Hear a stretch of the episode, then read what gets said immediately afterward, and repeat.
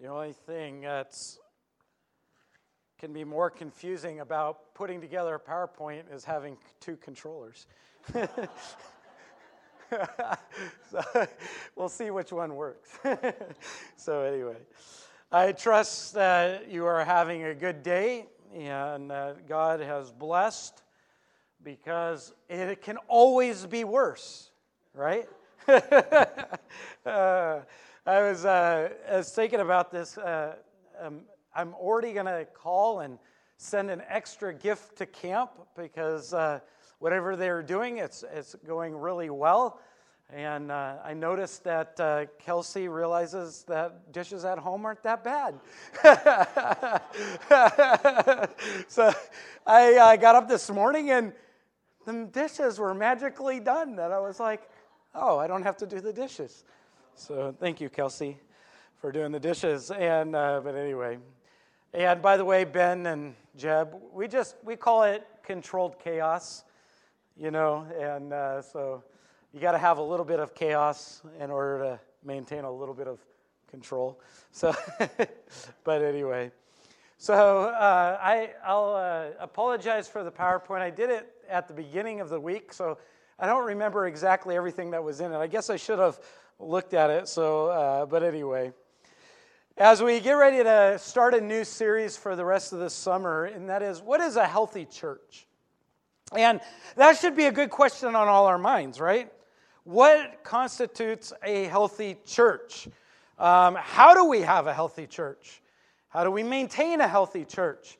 Uh, we, you know, your mind can go in all sorts of different directions. You know, vitamins are a good thing. So, what does the Bible talk about? You know, what shot in the arm do we need as a church? We in that this is meant to piggyback on what we've been talking about in the gospel, but we're going to kind of start going in a different direction. And as we have thought about the gospel, the good news that God took and took all of our bad, replaced it with all of His good, so that we can enjoy peace with God and no longer be under His wrath because of our sins, because He paid for our sins through the cross. We now ha- enjoy life with Him. As we think about that, we want to talk about what continues to make a church healthy. I don't know about you, but health is a good thing. So, I thought I'd throw up just a couple of pictures to get our mind working. So start with a blank page. So um, how about this one? Anybody remember this guy? So does a healthy church mean we we force you to sweat, you know, work really hard. Come to church, work really hard, and sweat a lot, and you'll be healthy. Does that make a church healthy? So uh, this uh, Richard Simmons guy. How about these guys? Anybody remember the 80s? Uh, Hans and Franz. We even saw him in a Super Bowl commercial a few years ago. Uh, we're here to pump you up. You know, they, they got the Arnold thing going. But here's the thing: is is, is a, you know a church is going to come, and and if you come to a church and we're just going to pump you up, is that going to make you healthy? Um, or will it just be a, a bag of wind, a lot like those guys?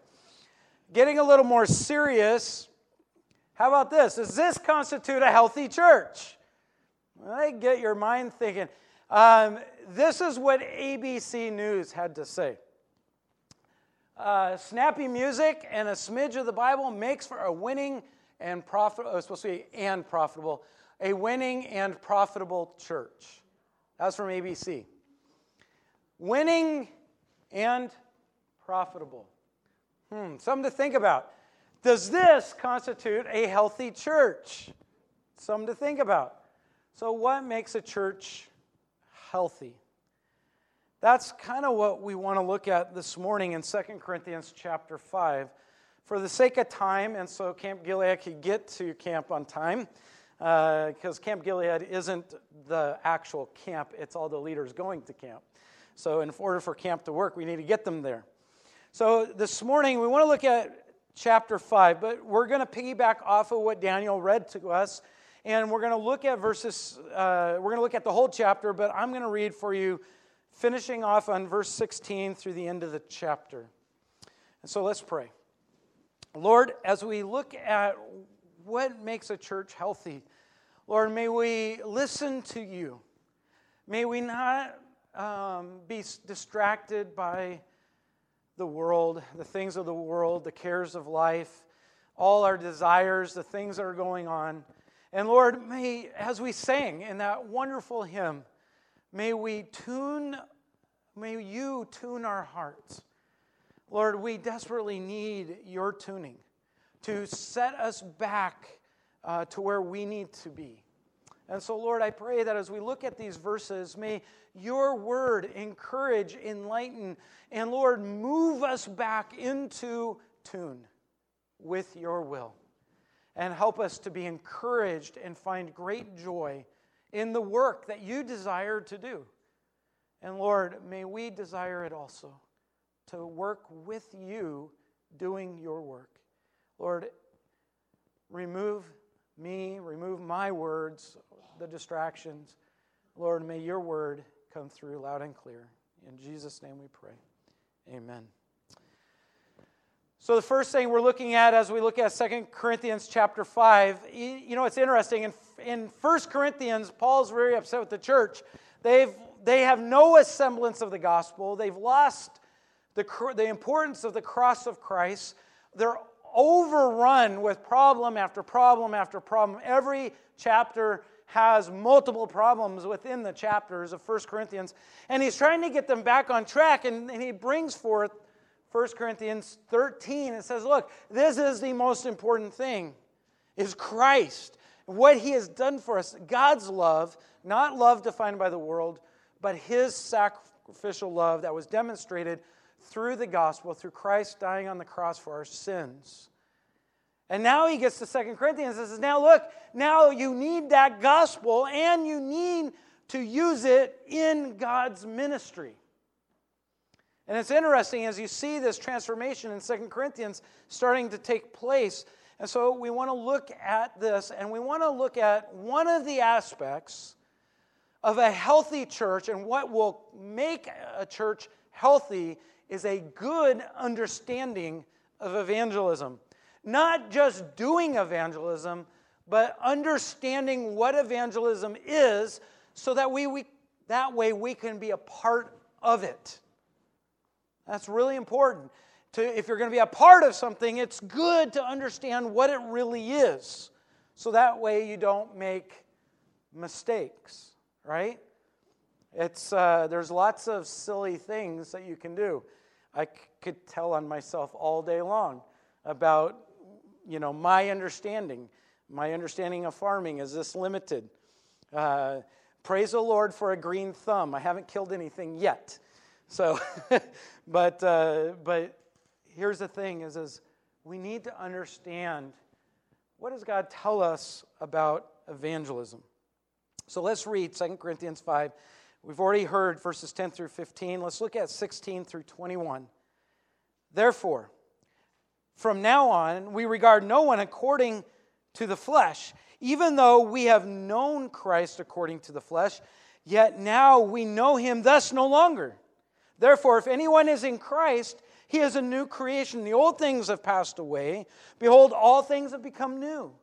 Now, all things are of God who, have, who has reconciled us to himself through Jesus Christ and has given us the ministry of reconciliation. That is, that God was in Christ reconciling the world to himself, not imputing, that means counting, not accounting their trespasses to them, and has committed to us the word of reconciliation. Therefore, we are ambassadors for Christ. As through God, we, ah, as though God were pleased through us, we implore you on Christ's behalf, be reconciled to God. For he made him who knew no sin to be sin for us, that we might become the righteousness of God in him. He has given us the ministry of reconciliation. That's basically a part of what it means to evangelize. Uh, an evangelist or uh, a theologian back in the day, he said this God forbid that I should travel with anyone a quarter of an hour without speaking of Christ to them. God forbid. His prayer, as reading through his biography, his prayer was that he would talk about Christ every day to anybody that he met. He said, if you want to become a good preacher, preach on Christ. Preach on Christ in the morning, preach on Christ at lunch, preach on Christ at dinner time. Preach on Christ every day. Don't let your head go down to sleep until you've preached Christ. And then you might scratch the surface of becoming a good preacher. That was interesting. He was all about Christ. And that's the idea is when we think of evangelism, a lot of times we think of different ministries, we think of different programs, we think of how can we, you know, like what can we do to invite a lot of people so we can just so we can throw the gospel out there. But that's not specifically what evangelism is. So what is evangelism? In your notes it says evangelism is. Evangelism is this. As we look through this whole chapter, we see this embodied here. Evangelism presenting the good news freely and trusting God to convert people. Preaching the good news freely and often. You know, it's amazing. The more that you talk about the good news of what God has done, the easier it gets. The less you talk about Christ, guess what? The more fearful you are. The more you talk about, let me put it this way. What is the greatest thing you like? What is the greatest thing you like? Hmm. Sometimes, after spending an hour with somebody, I can kind of figure out what they like the most because it's usually what they talk about the most. I find out where their treasure is. I find out what they're worshiping. I find out what their idol is. I find out what their desires are because they talk about it a lot. This is evangelism is telling forth the greatest treasure you have, is presenting that presenting good news freely, trusting God to change people's life. Let me put it this way evangelism is not getting emotional response. Evangelism is not meeting somebody's needs. Evangelism is not an event. Evangelism is not hype. Evangelism is not being able to win an argument. Whew. Yay. Remember, we talked about that. We ended with that last week. It's about love, it's about the gospel, it's about what God has done for us. It's not about an argument, it's not about getting people to raise a hand. It's not about understanding knowledge. It's not about social justice. What is evangelism? It is sharing the good news of what God has done for us that we cannot do for ourselves. Look at the motivation. I want to look at these three things we're going to go through quickly. The motivation for Paul's evangelism to share the gospel. What was his motivation to share the good news? What was his motivation to, to want to tell people about Christ? What Christ did for him? How amazing Christ was. Remember, he met Christ on the road to Damascus when Christ revealed himself to him? By the way, did Christ reveal himself to Paul years before that? Yeah, through God's word, through other people, but, Christ, but Paul ignored it. But what was Paul's motivation? What should be our motivation? What is the message? If we're going to understand, have a good understanding of evangelism, we need to know what the, uh, the true motive is, we need to know what the real message is, and we need to know what our true mission is. All these three things. I'm working good on my alliteration these days motivation, message, and mission. In order to understand, that is just, this is just one aspect. We could talk about it for hours on end. But I want to look at these three things. The motivation of Paul's evangelism can be seen in verses 1 through 10 in 2 Corinthians chapter 5. A true faith in Jesus Christ will not suffer us to be idle. Paul was not idle. He constantly was going from church to church to church, from community to community to community. He longed for different communities. He longed to share the good news of what God had done for him. It is not idle. Uh, one man put it this way he says, I am tired in the Lord's work, but I'm not tired of it. We do. We get tired sometimes in the Lord's work, and that's okay to be tired. But I'm never tired of the Lord's work. The motivation of Paul, we can see he embodied that. How many times did he get beat up? How many times was he persecuted? How many times did he get left for dead? How many times did he return back to the same people that just beat him up? So, what was his motivation to tell people about the good news, about the gospel? Well, he didn't view this world as his eternal home. Well, I mean, look at it. He says, We know in verse 1, we know when our earthly house is, house is just a tent. This shell of my life is just a tent that's going to be destroyed someday. And he says, We have a building that is from God. He said, his motivation was, This world is not my home. And guess what? And because this world is not my home, I need to go share with a bunch of people because I'm going to be gone one day and I'm not going to be able to tell people about Christ. One day they're going to be in one of two places. One day they're going to have to give an account for their life before God, and they're either going to go to hell or they're going to go to heaven. And I got to make sure I know where they're going to go. Verse 1, he says, One day this tent of mine, this body of mine will be destroyed. And frankly, I'm, I'm like, I'm ready for it. we were out fishing the other day. We came back, and it's like, oh, those waves are so pounding your body, man. I, we're going to have to wait till it's like a lake out there. I can't wait for a new body in heaven. I can't wait to just sit in front of God's feet. You know what? Realizing that this is not all that the world has to offer should motivate us to talk more about Christ. 1 through 5, he was not fixated on the earth what motivated him was he was so fixated on his heavenly home. Verses 1 through 5. In verse 9, we notice something. He says, Therefore, we make it our aim, whether present or absent, to be well pleasing to God. His motivation was because he wanted to please God. He wasn't focused on the earth, he wasn't focused on his earthly home, he was focused on God. He wanted to please God. Verse 14 God's love controlled him. God's love, the fact that God loved him, that God sacrificed his life for him, that he became sin for him, that Christ felt the whole wrath of God. That was love. Paul is fixated on that love. Look at Philippians chapter 3. The one thing I do, forgetting everything as hard, I press towards, I agonize, I agonizomai that Greek word for I'm going to strive with every ounce of my being for Christ in chapter 3 of Philippians. His motivation was the love that God had for him, that poured out for him.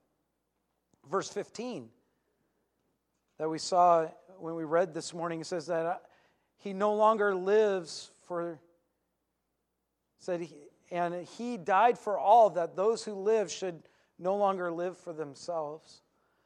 You know what motivated him to evangelize was to no longer live for self.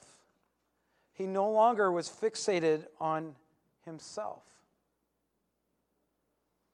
Nothing will motivate you more than if you go out and just begin to watch people. And then realize that one day, those people may not go to heaven. Those people may experience hell for a rest of eternity. And you'll all of a sudden realize you'll stop worrying about my elbow that I just smacked. You'll stop worrying about your toe that you just hit or got ran over. got my toe ran over yesterday. Uh, you'll, it was likely it was just an aluminum boat. It was okay. So uh, you, you'll be surprised as all of a sudden your little aches and pains don't matter because eternity is at stake. And it'll motivate you to, you'll stop fearing. Your fear will be that they'll go to hell. Your fear won't be, oh, they may not like me anymore. That's like saying, watching somebody going into a burning building and saying, just going up to them long enough to say, hey, the building's on fire in the back. You don't want to go in there and pull them out and then start to show them the smoke. And, and how, if you saw somebody constantly going in, wouldn't you do everything you could to pull them out? Not for fear of yourself, but fear that they might die? That was Paul's motivation. That we got to understand the true motivation behind evangelism is otherwise the church is not going to be healthy. It's going to be just a bunch of people jazzercising like Richard Simmons, getting all sweaty and then collapsing of a heart attack one day. if you don't know, he had a heart attack. He didn't die, but here's Mr. Healthy Man. You know, it doesn't matter. When God says it's going to happen, it's going to happen. And then we rejoice for the life that God has given us. Or we're going to be about pumping people up. But no, our motivation is what's going to happen one day our life with God or our life apart from God. What is the message? The message of evangelism. Very simple. Look at verses 14 and 15. It says, For the love of Christ controls us because we judge this, that one died for all, and then all, and then all died. God died for us. Why? That's an important question. The evangelism isn't just that Jesus paid for our sins, it's that he took the wrath of God. Do you understand that? That you deserve all, we all deserve, I deserve all of God's wrath. God is holy. He is holy. Do you grasp? We spend far too much time comparing ourselves to other people and not to God's holiness. The message of evangelism is this that God died for us because we deserve his wrath, but Jesus took all of that wrath on the cross so we could have a life with him. Look at verse 18. It says, Now all these things are of God, who has reconciled us to himself through Jesus Christ. God is the message of evangelism is, is that God is restoring a relationship. He's restoring a sinner who deserves to go to hell, and he's restoring it and providing his righteousness instead to restore a relationship with God. That's the message. God died for us, He paid for our sins. God is restoring our relationship with Him because we deserve death. I I like that is, is that He fixed our sin for us. Verses 16 through 19, we see that in there. He fixed our sin. He fixated on our sin. He fixed our sin. He, he took care of our sin.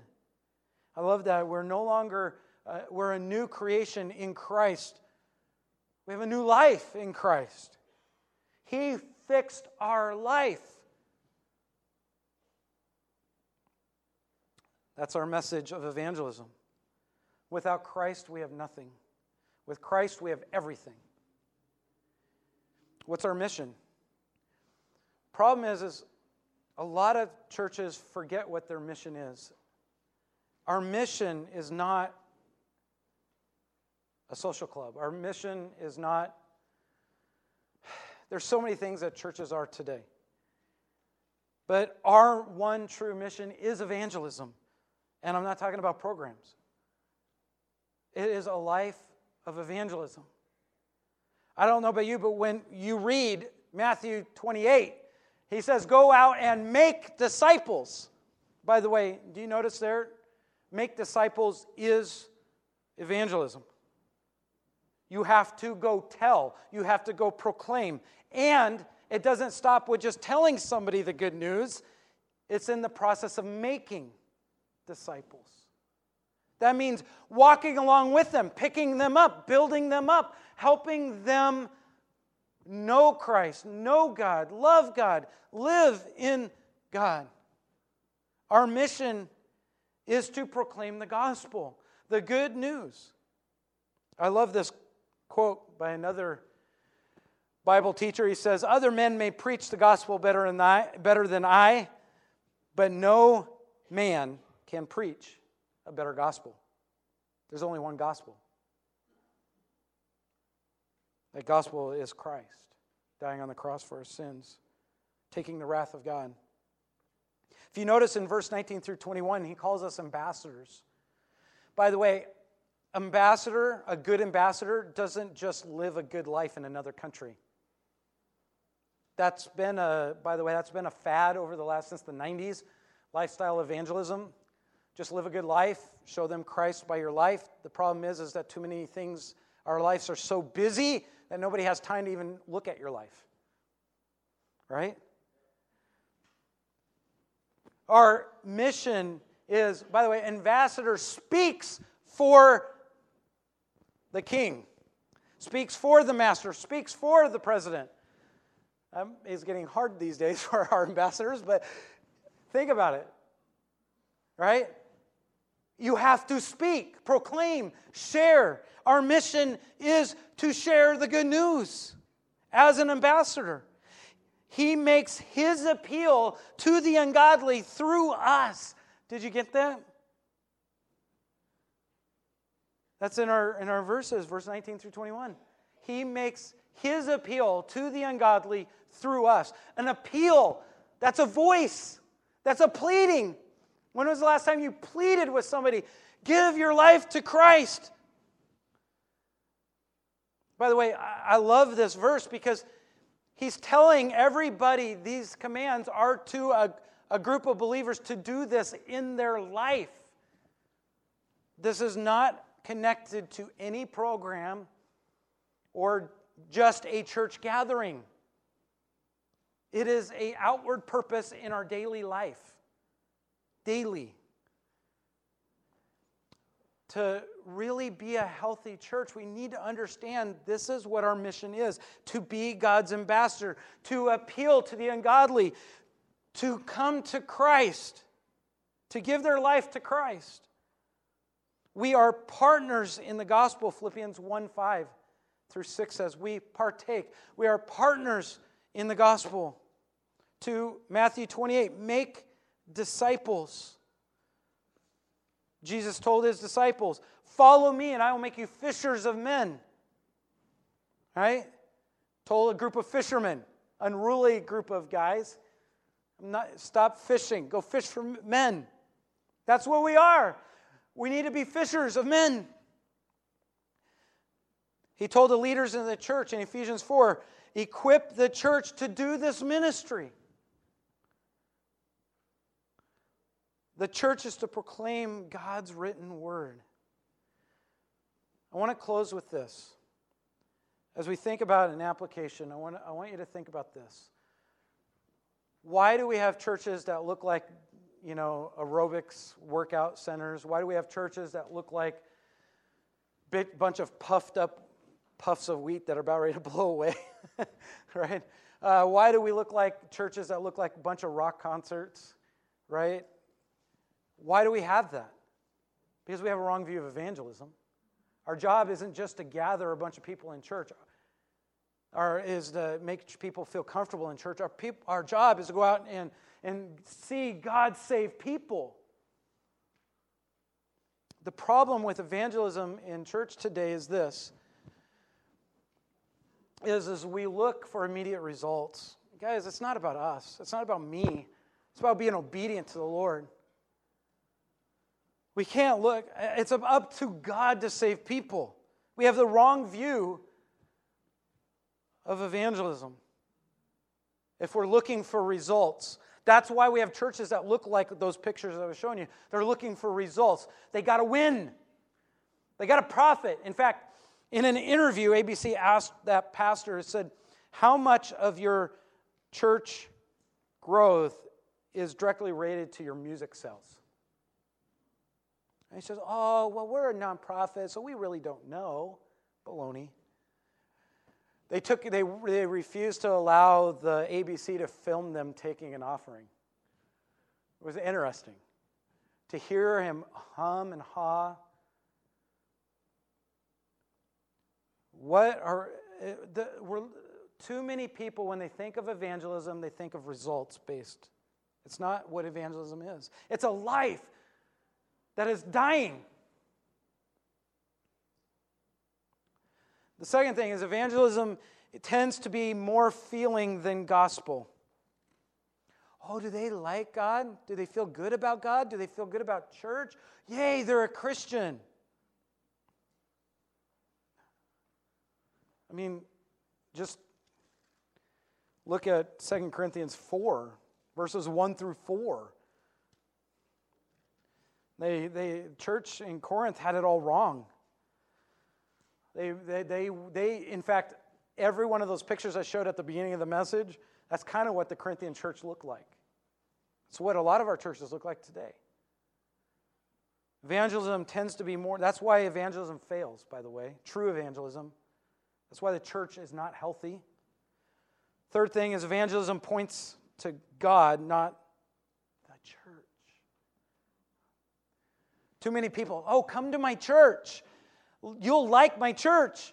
You come do this. We tend to focus on a group of people, and then when they come here, they see a bunch of imperfect people, and they're like, what is there to like? Bunch of unruly sheep that like to bite and kick and scratch. Boy, they need to be sheared a little bit. we are promoting the church and not God. That's why evangelism fails a lot. Evangelism needs to point to God. The church, by the way, is not our final destination. Heaven is. Right? Heaven is. You're catching me if I don't push this. there we go. So I uh, printed my notes front to back, so I'm kind of lost. Here we go. We, we believe that evangelism is extraordinary. Oh, it's going to take this extraordinary effort. And, and so it's so it's it's a little it's above and beyond. You know, if I just go to church, I read my Bible, I say my prayers, I'm doing what's ordinary, but evangelism is extra. Emphasis on extra, ordinary. Right? No, it's not. It is the primary. You haven't experienced your true walk with God until you've really start to begin to tell others about your love for God. And I I can't express this enough. It is just nothing brings me more to tears than when I see somebody come to Christ and give their life to Christ.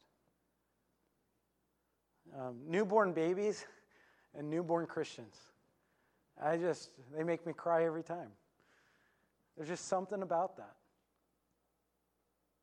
Stop believing that it's extraordinary. The Holy Spirit is supernatural, He's in charge. Praise the Lord, I'm not in charge. Because I'm just a some I'm just somebody. God is supernatural. And he's told us this is our mission. The next thing there is this. Churches slash people don't talk about the cost of following Jesus. Come to Christ and everything will be great. right? Come to Christ and everything will be great. It'll be easy. He'll give you everything you need. Well, yeah, when you get to heaven, but you still have to be under the pressure cooker right now, right? We're in a pressure cooker in this world, and we're under a lot of pressure. And it's hard, and it hurts, but it's okay because it's not bad. It's just God removing all the impurities out of our life until one day we stand before Him purified and holy before a holy God. Yeah. But the church and us, we focus too much on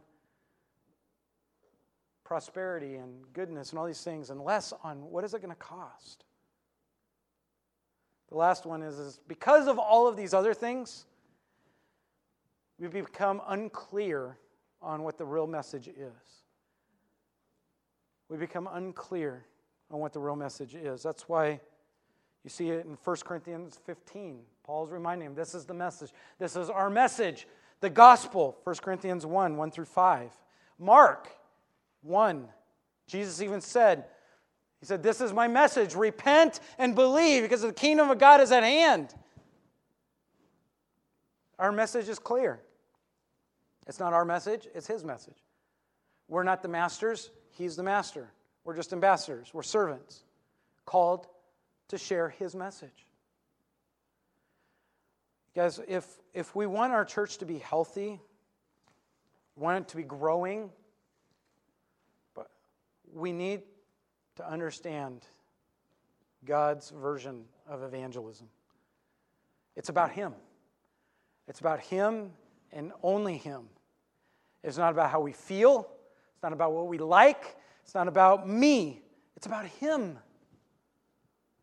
Is that your message? By the way, it is our message out there.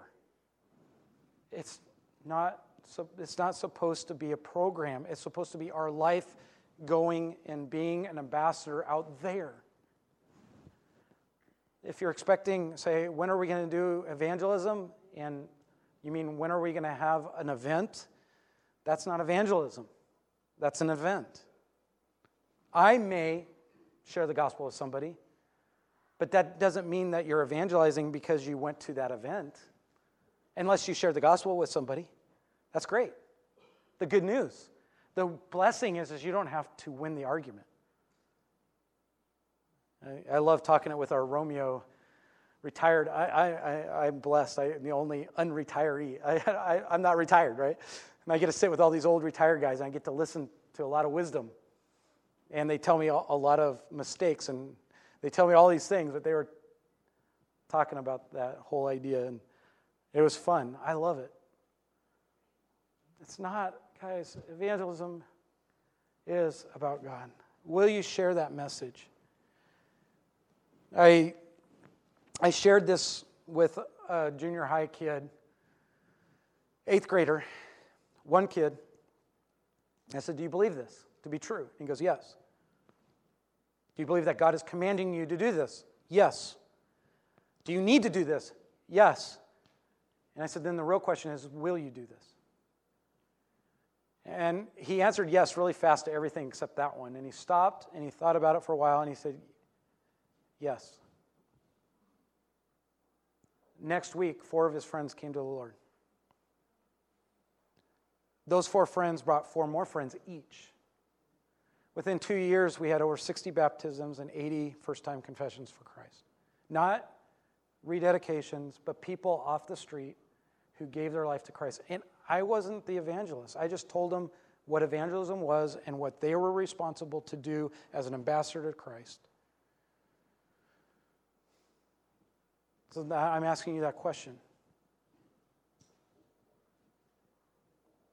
If you believe this is true and you see this from Scripture, that this is God's will, will you do it?